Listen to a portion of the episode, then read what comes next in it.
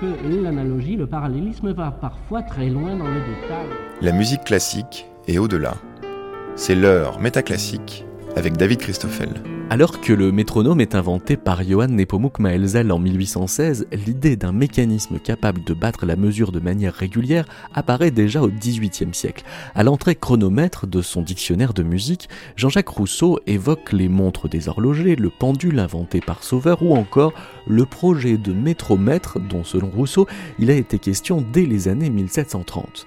À la nécessité d'archiver le tempo, le métronome va aussi aider à la circulation des vitesses d'exécution et permettre aux compositeurs d'asseoir leur autorité sur le débit exact qu'il faut donner aux partitions avant de se trouver d'autres utilités dans le domaine de la pédagogie musicale ou encore de la médecine. Et alors qu'il est l'indice d'une mécanisation des pratiques musicales, le signe emblématique d'une industrialisation de la vie artistique, le métronome est aussi le contre-emblème du romantisme qui lui préfère le roux-bateau, l'expression des sentiments affranchis de toute mesure et de toute métrique. Pour décrire les mentalités musicales qui concourent à l'apparition du métronome, nous recevons Emmanuel Rebel qui enseigne l'esthétique musicale au CNSMD de Paris et l'ENS Lyon, juste après avoir écouté quelques notes interprétées par le trompettiste automate confectionné par l'inventeur du métronome Johann Nepomuk Maelzel.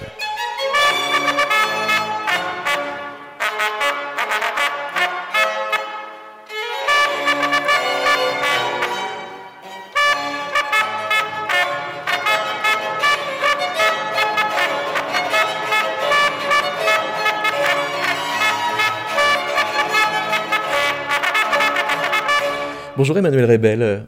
Bonjour. Pour euh, vous accueillir, nous avons donc euh, entendu une pièce de Maël Zell pour Automate trompettiste. C'est euh, celui-là même, Maël Zell, qui a inventé le, le, métronome. Ça voulait dire que à ce moment-là, début du 19e siècle, est consacrée la figure du musicien, compositeur, ingénieur. Oui, parce que euh, effectivement, Melzel est un, est un mécanicien, euh, tout en étant un musicien aussi, et euh, il était extrêmement connu pour faire le tour des, des, courses européennes avec ses instruments mécaniques. il était surtout d'ailleurs connu pour ses, pour ses, ses, instruments mécaniques, pas forcément des, des musiques mécaniques, hein, mais des automates. Et parmi ces automates, des automates musiciens. Il y a une longue tradition au XVIIIe siècle, hein, depuis les, les automates de Vaucanson par exemple en France. Et euh, donc c'est vrai que le, métronome est sans doute l'un des moins spectaculaires de tous les, automates inventés par Melzel, mais celui paradoxalement qui a la plus longue descendance. Euh, vous dites le moins spectaculaire parce qu'il y a quand même effectivement le critère du spectaculaire qui euh, pèse sur ce type de création.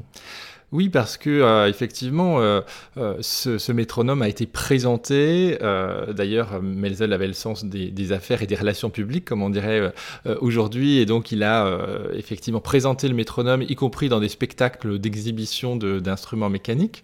Mais il a surtout senti la bonne affaire auprès des, des, des musiciens.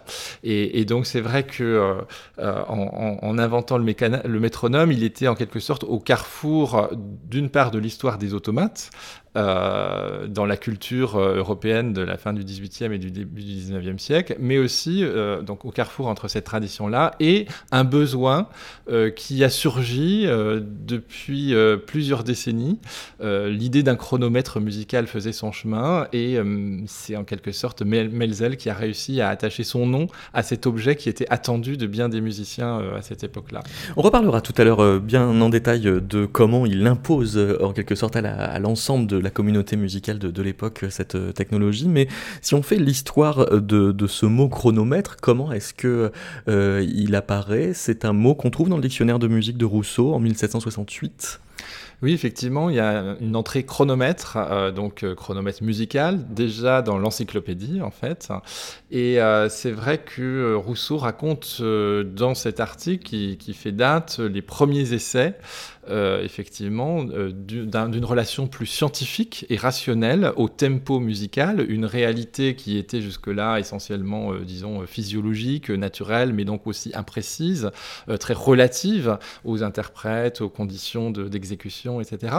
Et l'idée que les scientifiques euh, puissent venir en aide aux musiciens en définissant une norme euh, en matière de tempo et en mesurant de façon beaucoup plus rigoureuse le tempo musical, c'est quelque chose qu'on voit apparaître à la fin du XVIIe siècle dans la sphère de euh, Loulier à l'Académie des sciences en France euh, et de, de Lully à, la, fin du XVIIe siècle, euh, avec cette idée de pouvoir conserver le vrai tempo des airs musicaux et euh, du coup, différents essais euh, ont, été faits de pendules tout d'abord, hein, euh, dans la tradition du pendule de Sauveur.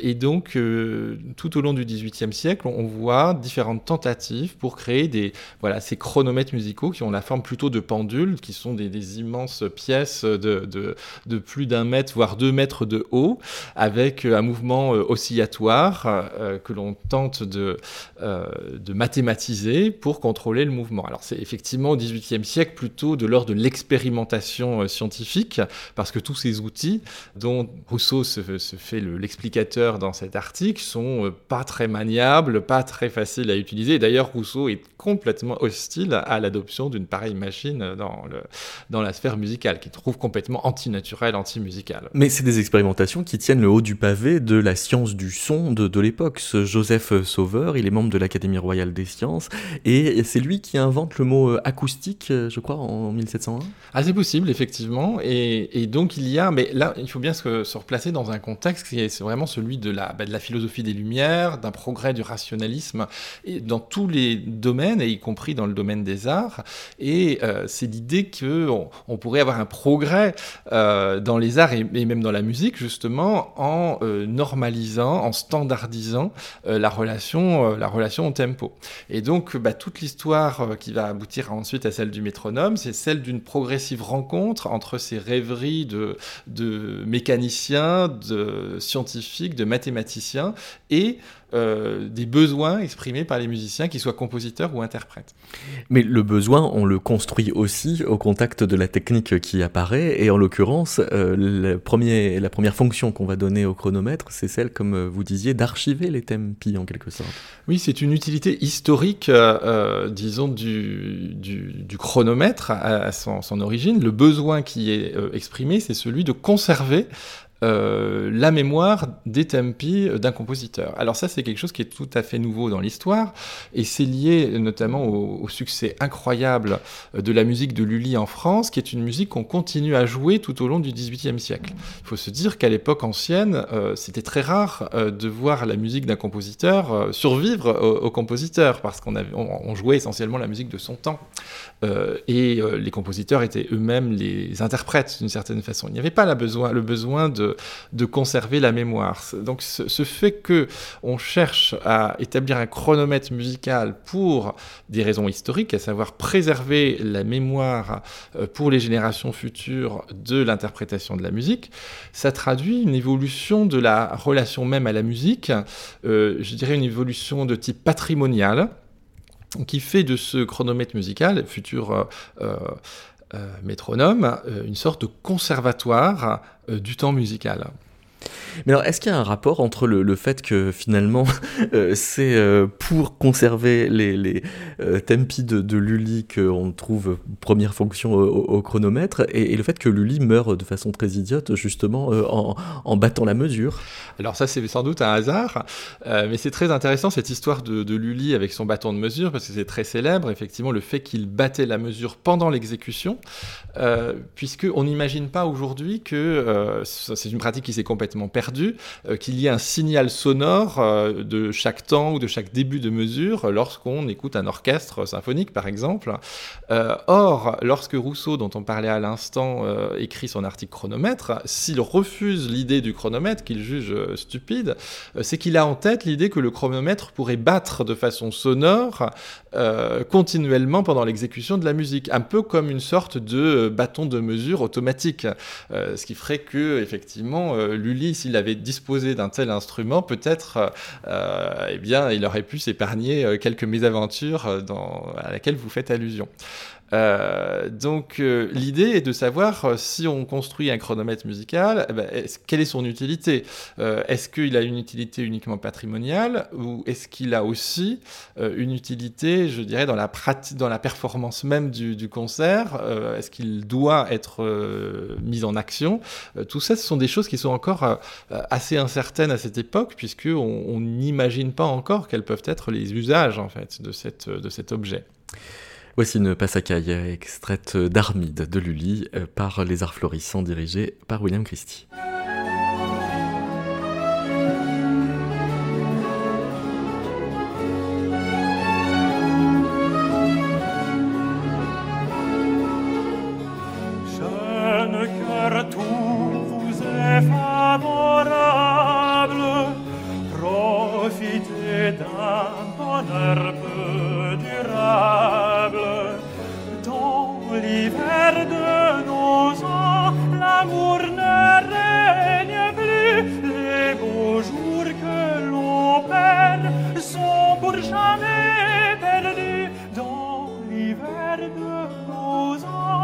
Les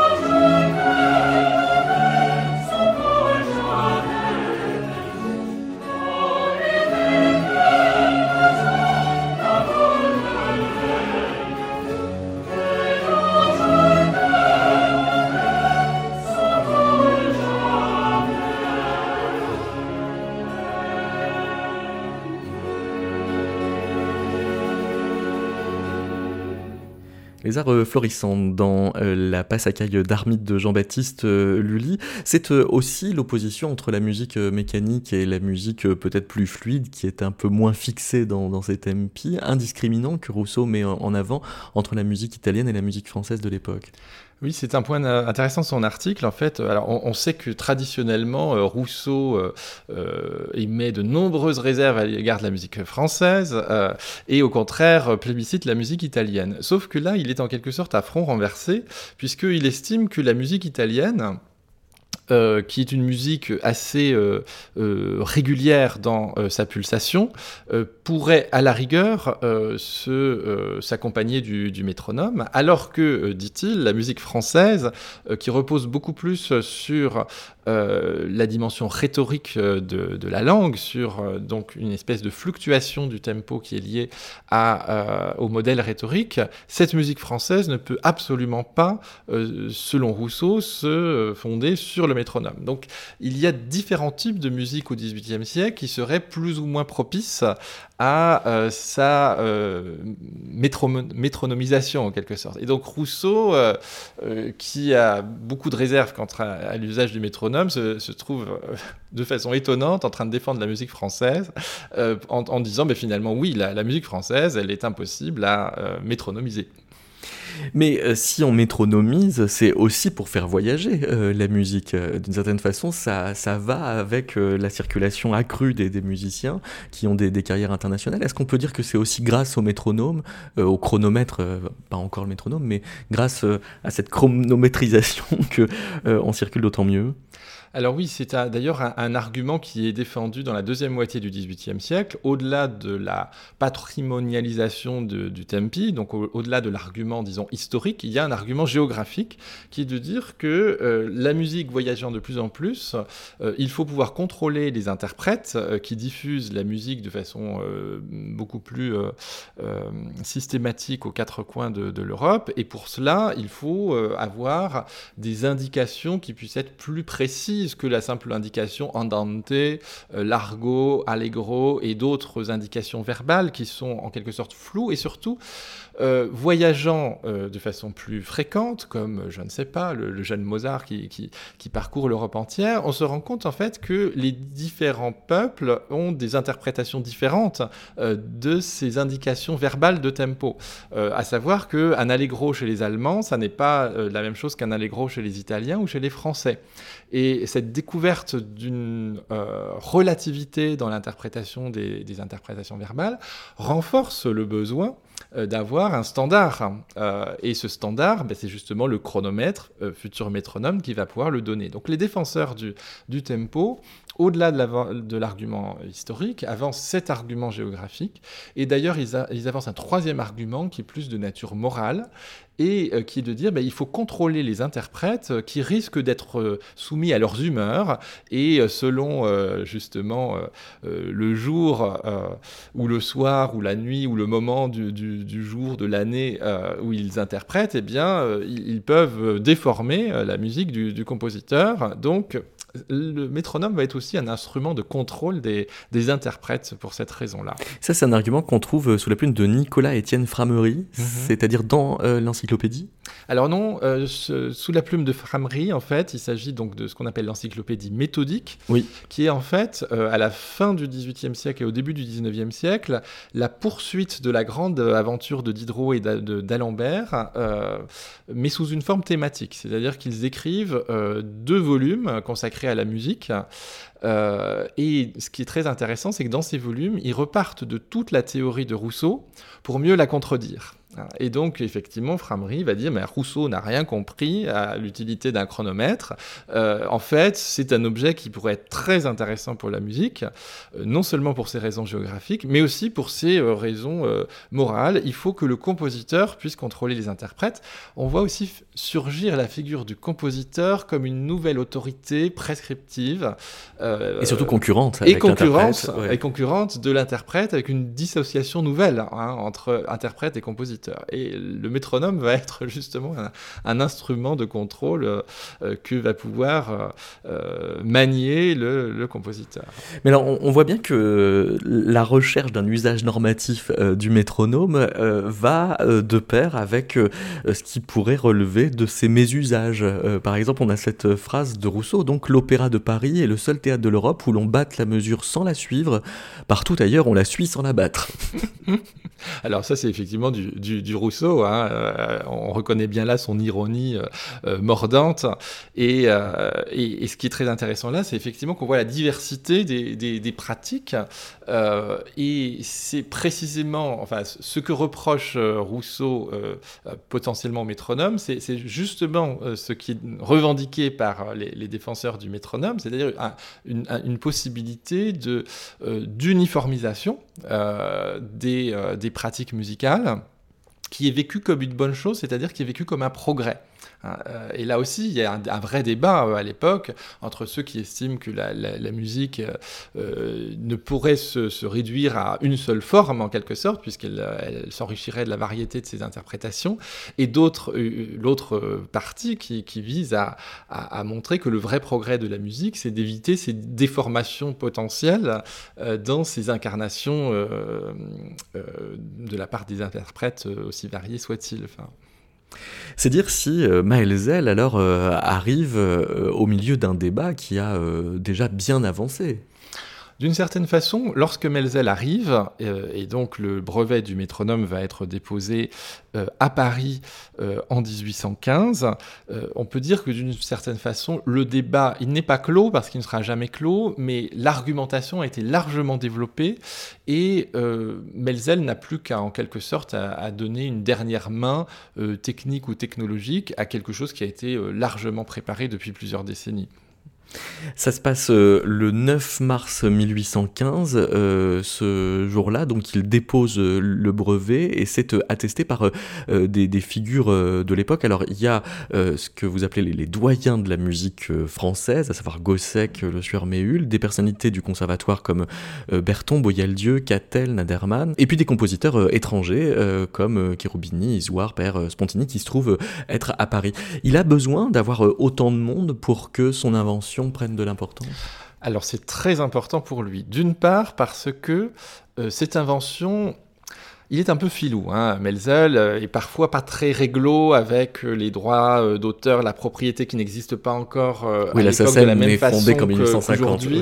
Et c'est vrai qu'il a en fait observé chez un horloger néerlandais une forme de métronome qui l'a beaucoup séduit et il n'a fait que l'améliorer un tout petit peu en 1814-1815. Donc il a presque, certains disent qu'il a usurpé l'invention de Winkel.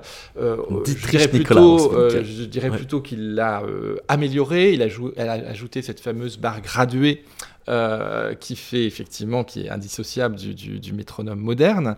Mais donc, euh, Winkel avait déposé un brevet en 1814 à, Amsterdam et il fallait que euh, Melzel frappe un grand coup pour euh, s'approprier pleinement cette invention. Et frapper un grand coup, ça voulait dire, lui, l'Autrichien, se tourner vers le centre de la vie musicale européenne, à savoir Paris, vers ces institutions euh, les plus autoritaires et les plus symboliques que sont l'Académie des Beaux-Arts, le Conservatoire. Et voilà pourquoi, en fait, euh, il fait la tournée des personnalités euh, les plus en vue de Paris, parce qu'il sait que en faisant breveter le métronome à Paris, eh bien, il aura une sorte de droit incontesté sur cette invention. Donc il est extrêmement intelligent euh, dans la façon dont il a mené, je dirais, euh, pas simplement la dimension technique de l'invention du métronome, mais euh, la possibilité de sa diffusion, parce qu'il savait aussi que conquérir le Conservatoire de Paris et l'Académie des beaux-arts, c'était en quelque sorte un satisfait site qui lui ouvrait les portes de l'Europe entière.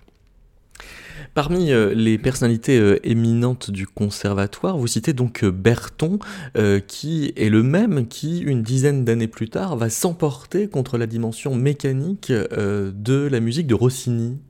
Alors oui, effectivement, euh, là on est là au début des années 1820 avec le grand débat euh, entre la musique de Rossini et la musique des Français à l'époque. Ça, suscite une, sorte de querelle musicale euh, très vive dans, le Paris du début des années 1820. Et Berton écrit effectivement un pamphlet contre la musique de Rossini, dont il estime qu'elle est une musique mécanique digne du métronome de, de.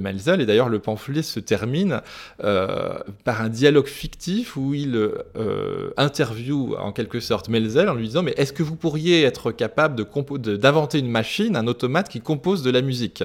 Et euh, Melzel de répondre dans cette fiction euh, euh, pamphlétaire, bah, je pourrais oui, mais pas de la musique du type de Mozart, mais de la musique du type de trois étoiles, à savoir Rossini pour le lecteur de l'époque. là, eh bien, on suggère que serait cap serait que Melzel serait en mesure de d'automatiser en quelque sorte la, musique de Rossini. Donc c'est intéressant de voir comment effectivement la machine, la mécanique est mise au service d'un débat qui est en fait esthétique euh, sur les tendances musicales de l'époque. Au passage, ça pose la question de ce que serait une musique euh, maelzélienne, euh, et peut-être qu'on a une réponse qui est donnée par Beethoven.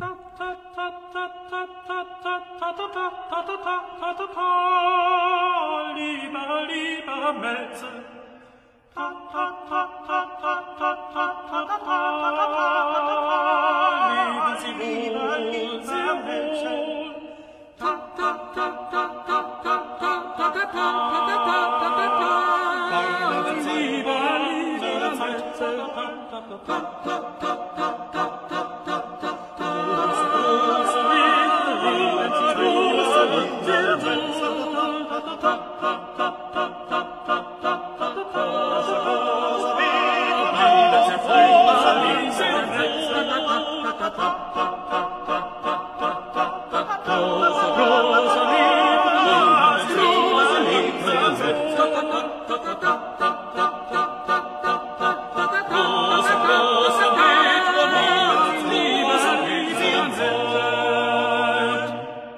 que c'est que ça, Emmanuel Rebel Alors, ce qu'on vient d'entendre, c'est un canon euh, composé par euh, Beethoven. Beethoven qui est euh, donc un proche de, Melzel dans la Vienne de, de ces années 1810.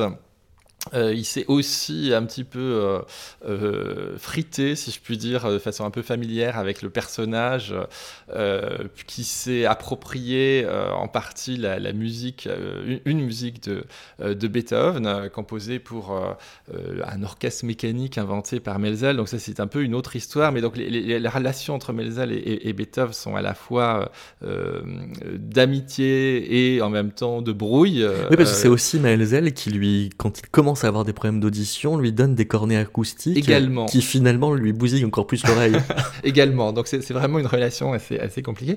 Mais lorsque Melzel lui a présenté son métronome, parce qu'il a fait euh, à Vienne le même travail euh, euh d'autopromotion de, de, sa machine qu'il a fait à, à, Paris, et, et donc euh, Melzel présente son, son, son, métronome à Beethoven, qui est dans, une, dans, un premier mouvement tout à fait passionné par cette, cette machine. Il faut dire que Beethoven euh, faisait partie de ces compositeurs, euh, non seulement qui estimaient que les interprètes étaient peut-être potentiellement euh, de nature à déformer ses intentions et sa musique, mais euh, il, euh, il, pensait aussi que les indications de tempo étaient largement insuffisantes. Il pointait notamment le fait que, par exemple, allegro, qui signifie gai en italien, n'était pas euh, de nature à expliciter un mouvement rapide qui soit de nature tempétueuse, inquiète. Et donc, pour lui, l'invention de Melzel permettait de régler pour le compositeur un problème fondamental qui était celui de la fixation du tempo. Et comme en même temps, on sait que Beethoven est un, est un bon vivant, qu'il écrit beaucoup de canons, euh, eh bien, euh, il a fait cette petite plaisanterie euh, qui vante le pouvoir de la machine de, de Melzel. Suivant un, petit air qu'il reprend ensuite dans le deuxième mouvement de sa huitième symphonie. Vous écoutez Métaclassique, une émission de David Christoffel.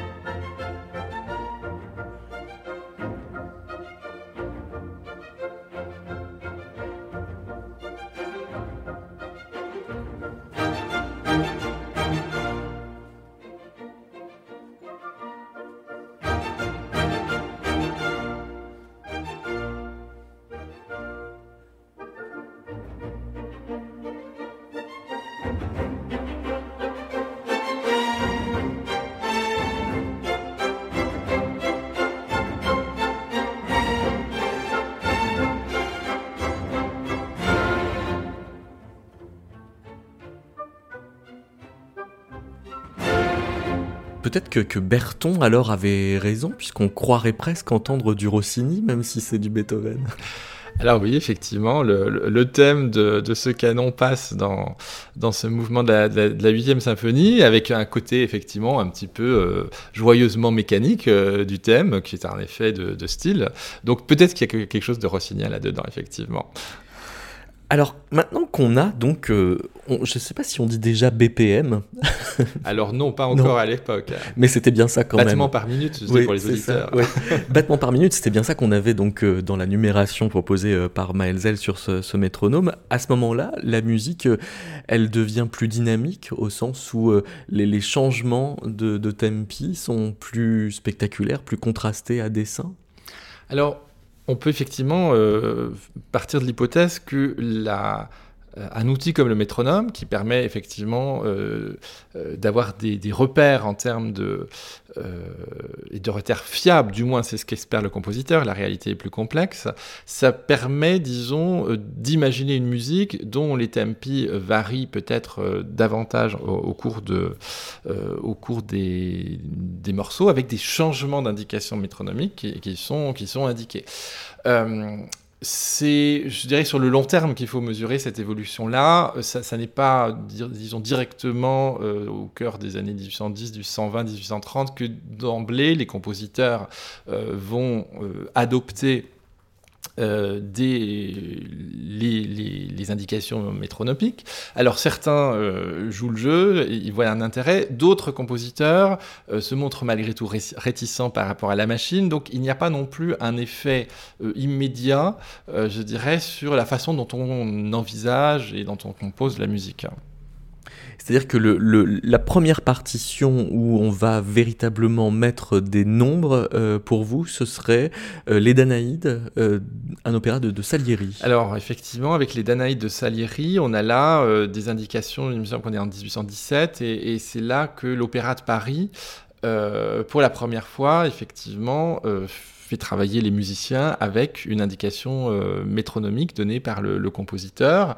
À la même époque, d'autres euh, musiciens euh, se généralisent cette indication-là. D'ailleurs, on parlait de Beethoven à l'instant. Lui-même a fait paraître dans la presse germanique de son temps les indications métronomiques pour chacun des mouvements de ces huit symphonies composées jusque-là.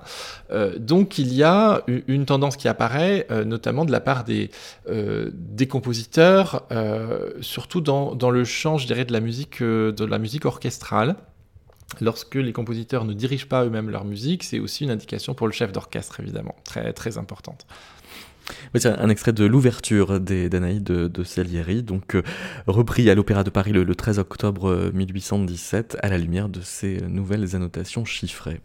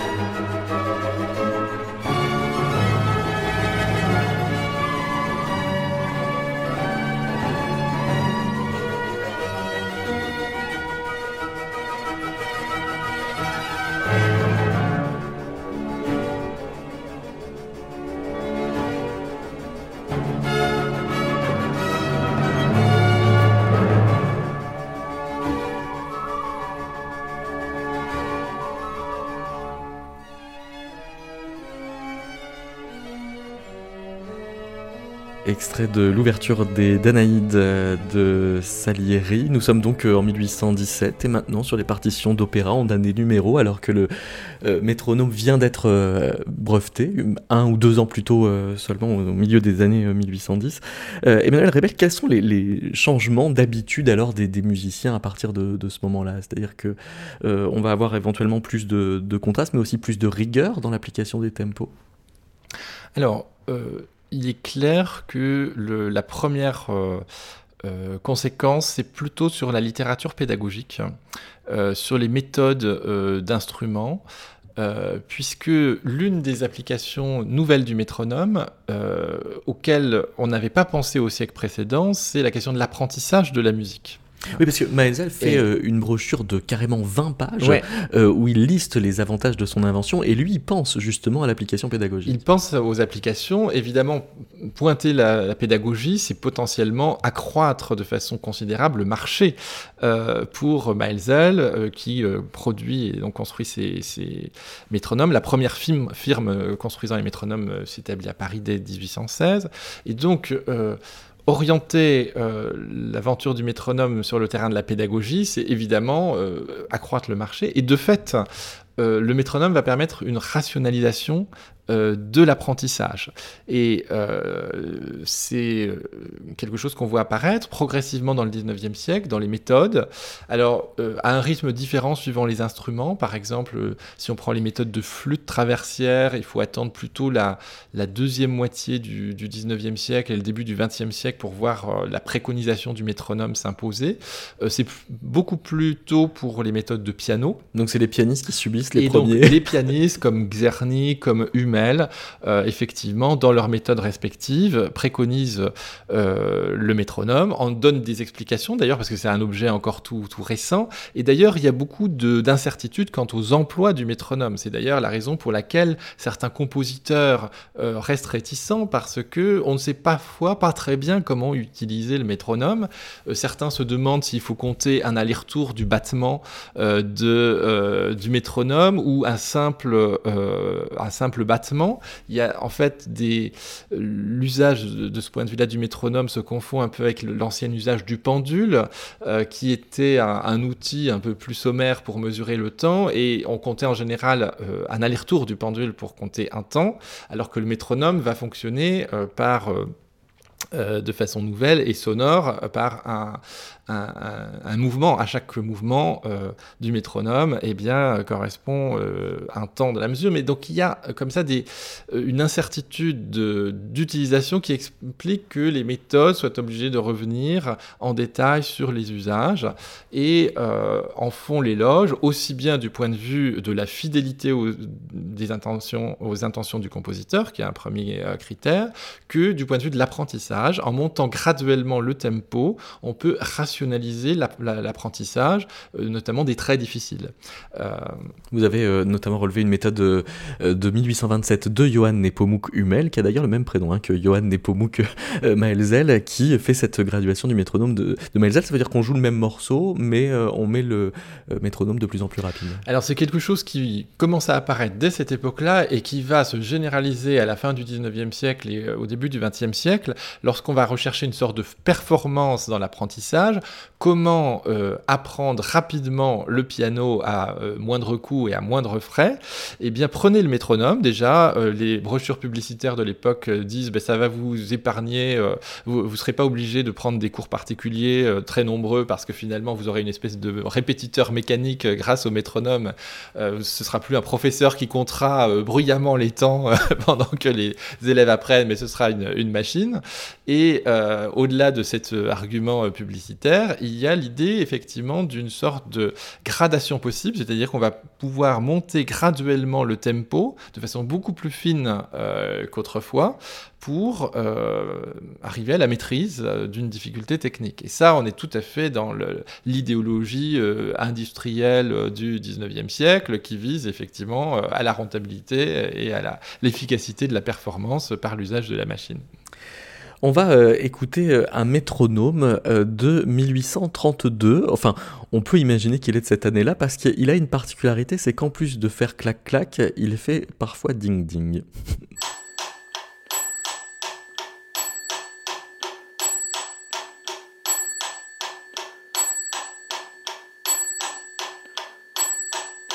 Qu'est-ce que c'est que cette clochette, Emmanuel Rebel Alors, cette clochette euh, marque le début euh, de chaque mesure, en fait. Donc là, on était euh, dans une mesure à quatre temps, on entendait quatre battements du métronome, et puis une sonnette tous les quatre temps, donc il marque le début des mesures. Ça, c'est une invention de Melzel qui correspond peut-être à un besoin pédagogique, mais qui, qui, qui répond surtout à la nécessité euh, d'étouffer la concurrence. Parce qu'il faut imaginer qu'après l'invention de Melzel, qui a connu quand même assez rapidement du succès, d'autres euh, mécaniciens euh, cherchent à inventer leur propre métronome ou à adapter le métronome de Melzel pour le rendre ou bien plus léger, ou bien, enfin, pour lui apporter d'autres types d'améliorations, ou alors à partir d'autres formes aussi que la forme trapézoïdale qui s'est euh, euh, développée euh, avec le métronome de Melzel. Et donc, pour étouffer la concurrence, il cherche à améliorer son, système. Et le système de clochette marquant le début du temps, le début de chaque mesure. Donc, on peut faire sonner tous les deux temps, ou tous les trois temps, ou tous les quatre temps. Euh, c'est d'ailleurs, moi j'ai encore travaillé quand j'étais gamin avec un, métronome de cette nature-là qui, faisait qui faisait sonner le, euh, les temps. C'est quelque chose qui, voilà, encore une idée ingénieuse de, de peut-être avec euh, effectivement une utilité pédagogique, mais avec beaucoup d'arrière-pensée euh, économique euh, et financière.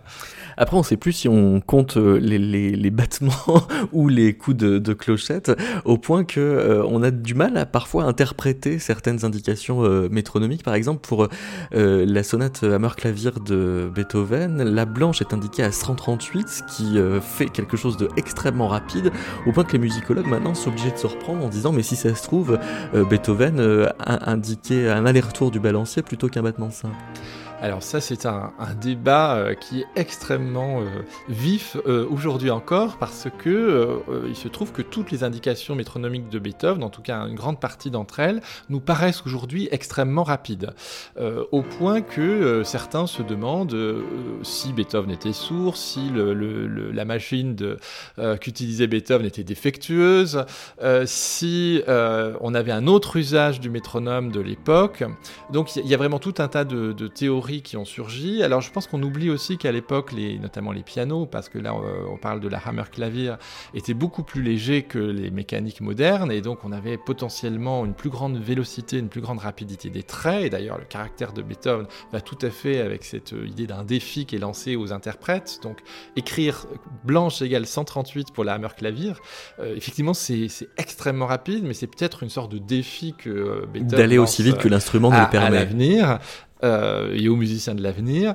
Bon, maintenant, il y a assez récemment des, des chercheurs espagnols ah oui, alors Almudena Martin Castro et Inaki Ukar. Alors là, ils ont carrément mis des algorithmes sur le coup. Exactement, qui ont essayé de, de, euh, de dans un système de big data, de, de travailler à partir d'un très grand nombre d'interprétations euh, beethoveniennes tout au long du euh, du XXe siècle. Et en fait, ce qu'ils ont observé, c'est que on était à chaque fois à une distance régulière de, du tempi beethovenien, mais plutôt donc à une distance inférieure régulière, ce qui leur a, ce qui les a amenés à émettre l'hypothèse qu'en fait Beethoven, au lieu de regarder euh, au-dessus euh, du petit euh, mouvement trapézoïdal qui se trouve sur la tige, regardait peut-être en dessous, comme si c'était dans le mouvement d'une flèche inférieure. C'est juste qu'il savait pas s'en servir en fait. Exactement, donc peut-être un, mauvais usage de la part de Beethoven. Bon, donc ils ont relancé récemment le, le débat. je pense qu'il sera toujours de toute façon ouvert. je pense pas qu'il faille jouer Beethoven deux fois moins vite, comme le font certains interprètes aujourd'hui, euh, d'une manière qui semble quand même assez étrange. Alors, vous-même, Emmanuel Rebel, qui est un grand euh, berliozien, vous avez euh, quelques problèmes avec certaines indications de Berlioz, comme par exemple dans la damnation de Faust, la chanson de Brender qui est indiquée à 125 à la noire, sauf que 125 est un nombre qui n'apparaît pas sur le métronome de Maelzel qui va de 4 en 4. Voilà, alors c'est un très bon exemple parce que justement on s'aperçoit que euh, les compositeurs imaginaient qu'avec la machine de Melzel, bah, tous les problèmes de tempo allaient être réglés et en fait non, c'est le début de la boîte de Pandore qu'on ouvre puisque les problèmes sont multiples. Alors déjà, problème d'attribution, ça n'est pas parce que c'est écrit sur la partition déjà que c'est le compositeur qui l'a noté parce que parfois les éditeurs euh, eux-mêmes euh, métronomisent et en font un argument de vente, mais en fait ça n'a rien à voir avec l'intention du compositeur. Alors dans le cas de Berlioz, c'est bien Berlioz qui, qui écrit écrit ces, ces tempi. Alors donc, du coup, on se dit, mais alors, s'agit-il d'une coquille, d'une coquille de l'éditeur? Est-ce qu'au lieu de 126, qui est la graduation la plus proche, il y a une erreur et que c'était 125 Ou alors, est-ce qu'il s'agit d'une interversion des chiffres et qu'il faut comprendre 152 Mais dans ce cas-là, on est dans une, effectivement, on est dans un, dans un rythme beaucoup plus rapide. Alors, si on se réfère à la toute première version des, des huit scènes de Fausse, Berlioz avait écrit noir égale 144, ce qui était plus rapide. et en même temps, on sait que la tendance de Berlioz, lorsqu'il réédite sa musique ou qu'il la reprend, c'est de ralentir ses tempi. Donc en fait, c'est une espèce de, de, vaste puzzle ou d'équation à plusieurs inconnus et on est parfois euh, perplexe euh, face à ces indications métronomiques. Il affaisse euh, le métronome avec l'âge. Bah, c'est-à-dire que lorsque il, reprend effectivement des, des mêmes musiques et qu'il les réédite à la fin de sa vie, il met toujours des tempi plus lents.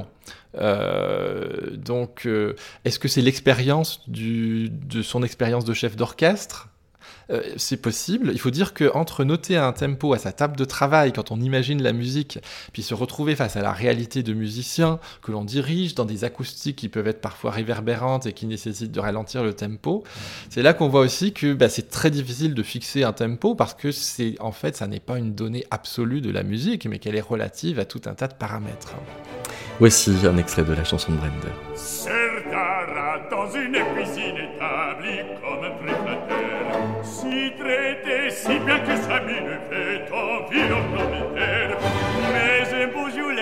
diable empoisonne et sauta dehors, aussi triste, aussi misérable que s'il eût l'amour encore. S'il l'amour encore. Il courait devant et derrière, il grattait, ranimait, mordait, parcourait la maison entière à la rage à ses beaux agents au point qu'à l'aspect du délire qui consumait ses vains efforts, les mauvais dopo pourraient dire Sera bien l'amour encore Sera bien l'amour encore. Dans le fourneau, le pauvre sire crépota se cachait très bien mais il se trompé Et le pire c'est quand les filles retirent pas Le séchante méchante fille de son malerie Bien alors, ah c'est-elle comme il grille Il a vraiment l'amour encore Il a vraiment l'amour encore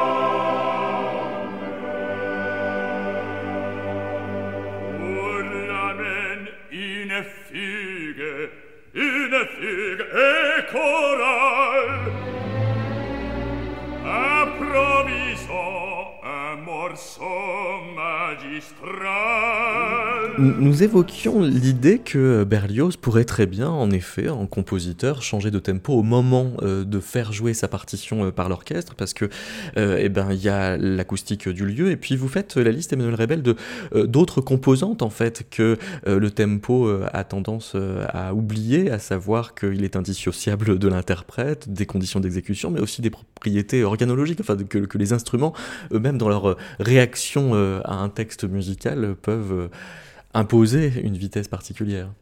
Effectivement, et, certains au XIXe siècle, comme par exemple le, chef Deldevez, qui est un, euh, un grand chef d'orchestre de la deuxième moitié du XIXe siècle, euh, qui, il, a noté en fait plusieurs tempos, euh, par exemple dans le répertoire des opéras de Meyerbeer, il a confronté le tempo que Meyerbeer indique sur sa partition, le tempo que Meyerbeer a lui-même fait prendre à l'Opéra de Paris à l'Orchestre de l'Opéra de Paris pour jouer sa musique. Et puis, euh, Deldeves note aussi le tempo euh, une génération plus tard que prend l'Orchestre de l'Opéra pour jouer cette musique. Et on voit une grande divergence entre ce tempo noté à la table de travail, le tempo de la création, et le tempo que prend l'orchestre à la génération suivante avec un effet de ralentissement progressif. Et donc c'est vrai que beaucoup de paramètres entrent, entrent en jeu et on, est là dans, les vertiges de l'histoire de l'interprétation, parce que euh, quand je, prenais ici l'exemple de Meyerbeer, euh, on enregistre aujourd'hui Meyerbeer, en général on suit les tempos euh, qui sont ceux qui sont indiqués sur la partition. Or, ce sont des tempos qui n'ont jamais été interprétés comme tels à l'époque. Et pourtant, il nous semble très bien aujourd'hui et très naturel. Donc euh, voilà, qu'est-ce que trouver le bon tempo euh, Est-ce qu'il y a une vérité en, matière de tempo euh, Je ne le crois pas, à vrai dire. Et donc il y a une sorte de, évidemment, de paradoxe à vouloir indiquer une, une mention métronomique sur la partition, alors même que tous ces paramètres, on va dire, à la fois, comme vous l'avez rappelé, de l'interprétation, des lieux, des instruments, du goût aussi, et de l'évolution du goût, eh bien, nécessairement, tous ces paramètres euh, euh, eh euh, varient, et c'est ce qui fait la richesse de l'histoire d'une interprétation. Parce que euh, vous dites que même décrié, le métronome devient à son insu la pierre angulaire à partir de laquelle se structure désormais le, jugement de goût. En effet, quand euh, on a euh, cette tradition radiophonique qui consiste à rassembler des critiques musicaux pour commenter différentes versions d'une même œuvre, la question du tempo prend une place folle. vous, vous dites que oui, c'est une place Alors, folle. Alors oui, il y, a effectivement des...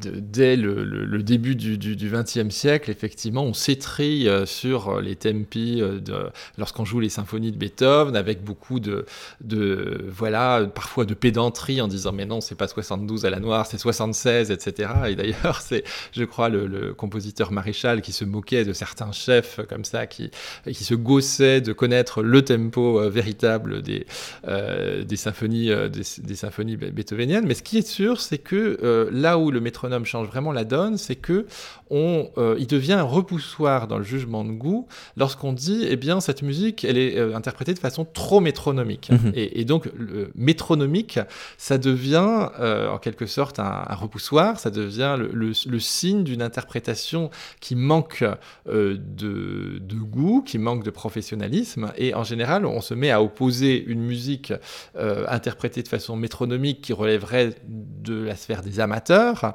à la musique interprétée de façon beaucoup plus libre, justement, que la battue automatique du par exemple avec le roubateau et, ce type d'esthétique-là, qui serait là le signe des interprètes de talent, de goût, des grands artistes en quelque sorte. Donc le métronome va en quelque sorte rebattre les cartes euh, d'une cartographie de l'interprétation. Mais alors, effectivement, le, le bateau qui serait euh, une espèce de, de, sommet, faudrait-il pour l'atteindre quand même passer par euh, ce qui serait peut-être l'équivalent rythmique de l'oreille absolue, c'est-à-dire que euh, un bon chef d'orchestre, c'est quand même quelqu'un qui sait tout de suite à quoi correspond le 72 sans avoir à recourir au, métronome.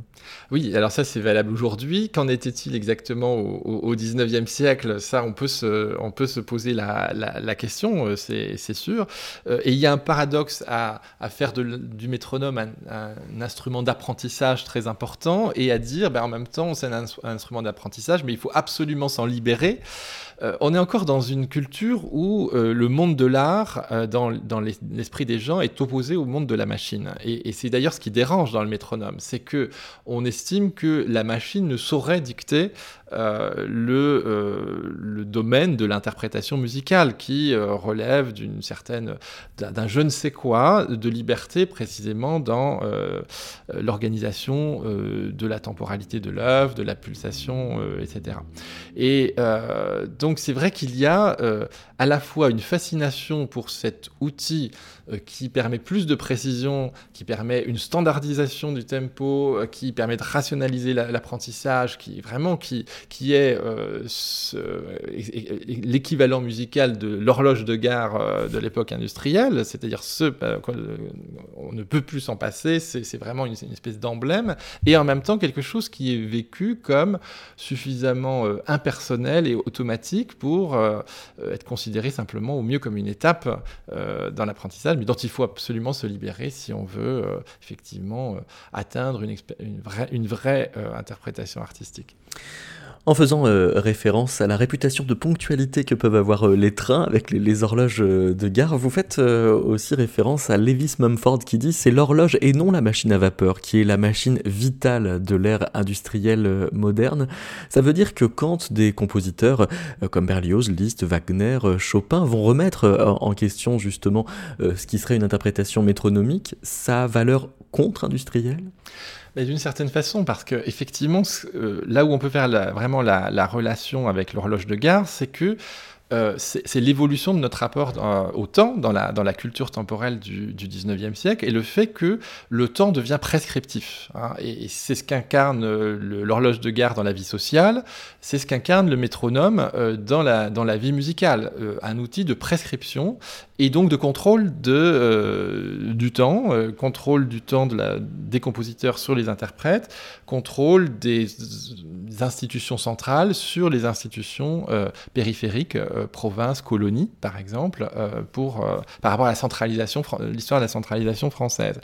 Et du coup, bah, j'ai oublié votre question parce que j'étais parti. Non, mais c'est au point qu'il y a même des usages militaires en fait du métronome qui arrivent très tôt en 1825 aux États-Unis. On utilise le, le métronome à des fins d'éducation physique et gymnastique. Et eh oui. Par le colonel Amoros. Et alors ça, c'est ça qui est très fascinant dans l'histoire du métronome, en fait, c'est qu'elle a euh, toute une histoire non musicale, hein, euh, à savoir donc euh, la gymnastique, mais aussi l'industrie, parce que c'est une période où on se met à contrôler le rythme des machines à vapeur par des métronomes, chose qui nous semble complètement affolant aujourd'hui. Ah, pour vérifier si elles vont à la bonne vitesse. Exactement, pour vérifier si elles sont régulières. Euh, dans le domaine de la médecine, puisque la médecine du 19e siècle utilise le métronome pour contrôler la vitesse du pouls et pour ses effets curatifs également, et dans le domaine de la physiologie euh, expérimentale et scientifique. Euh, en quelque sorte, le métronome devient un standard de régulation temporelle qui est jugé si intéressant qu'il est utilisé dans des contextes justement qui sont non musicaux. Et c'est pour scientifiser la musique, son apprentissage, éventuellement son interprétation, que le métronome eh bien, euh, avec le garant de cette euh, autorité scientifique qui lui est attachée tout au long du 19e siècle, revient en force à la fin du 19e siècle pour, euh, disons, régir la vie musicale et la pédagogie musicale d'une façon un peu effrayante, il faut, il faut, il faut bien le dire. Alexander Evan Bonus parle de metronomic turn de la civilisation moderne, c'est-à-dire que c'est un tournant de civilisation, cette histoire de métronome. Oui, c'est un tournant de civilisation, c'est vraiment sa thèse au sens fort du, du terme, c'est que par le métronome, on a une nouvelle relation au temps qui est beaucoup plus prescriptive et qui organise en fait tous les domaines de, de, la vie euh, moderne. Et de ce point de vue-là, la musique euh, n'y échappe pas. Et voilà pourquoi, malgré les réticences d'un Mendelssohn, d'un Brahms, d'un Wagner, euh, par rapport à l'usage de cette machine qu'ils estiment d'une certaine façon musical ou anti-musical, eh bien, euh, malgré tout, euh, je dirais que c'est un, tournant euh, civilisationnel et anthropologique tellement fort que le métronome s'impose durablement dans la vie musicale. Donc pour boucler, ma dernière question sera une reprise de celle que vous aviez euh, perdue en route tout à l'heure, c'est euh, la question de l'anti-industrialisme qu'il y aurait dans le refus du métronome. Par exemple, au milieu des années 1830, Chopin arrête de mettre des indications de, métronome, par exemple sur Salvas euh, au plus 70. Oui, alors merci de me remettre sur le, sur le chemin, effectivement. On, peut voir, on peut concevoir le romantisme comme une sorte de vaste opposition au courant rationaliste, scientifique et industriel qui traverse le le, 19e siècle. Et de ce point de vue-là, voir des compositeurs comme Chopin euh, finalement abandonner les indications métronomiques euh, et euh, mettre en avant, avec beaucoup d'ironie, ce qu'ils appellent le tempo giusto, c'est-à-dire un tempo qu'on doit sentir naturellement, et aussi en mettant en valeur eh, eh bien, la liberté rythmique qu'implique notamment cette musique de Chopin c'est d'une certaine façon euh, faire de l'antimécanicisme la valeur forte sur le plan musical euh, au, XIXe siècle. Et on peut dire de ce point de vue-là que oui, le romantisme de Chopin, mais aussi d'une certaine façon celui de Liszt ou Wagner, est un anti-mécanicisme, est un anti-métronomisme, entre guillemets, si je peux me permettre ce, ce néologisme. Merci beaucoup, Emmanuel Rebel.